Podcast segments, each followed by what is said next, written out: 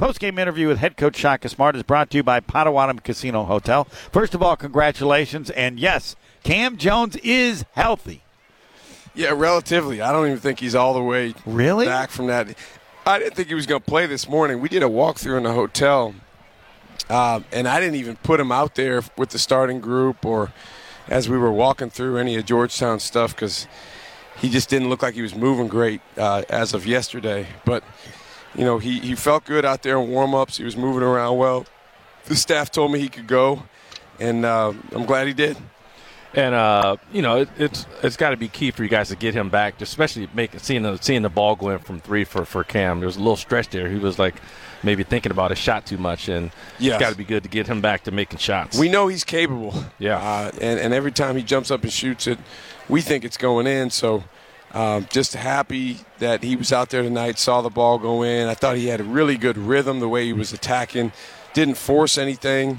And, you know, obviously to shoot 80% from the field is huge.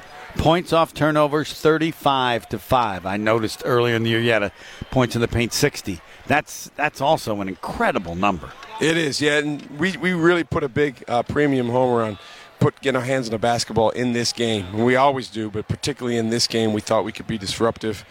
The guys got a high number of deflections. We got our 8 kills, and that's a recipe for going on the road and winning.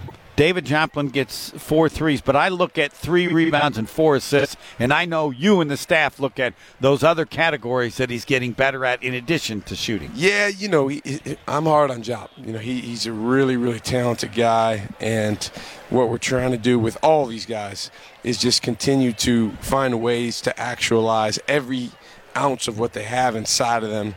We're not all the way there yet with Jop. We're not all the way there yet with our whole team. I'm proud of the way these guys have handled this stretch.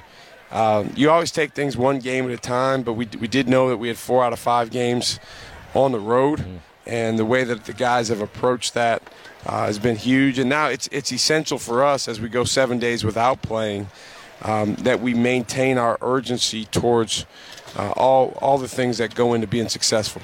Tony brought it up before the game. He said, you want to show these players right away that you're in control, and I think it was 16-14. You scored 16 straight points and did exactly what he said you want to do in a game like this. Well, you know that you want to have a 40-minute game, and you want to stay connected over the course of the whole game. But at the same time, you want to go on a run. And like you said, you want to send a message, particularly when the other team's at home. Mm-hmm. Because the longer a team's at home feeling good about themselves and feeling like they got a really good chance, the harder they're going to play and the more plays they're going to make. Congratulations. See you in a week. Thank you, guys. See you soon. Marquette head coach Shaka Smart. Marquette wins at 91-57 at Georgetown.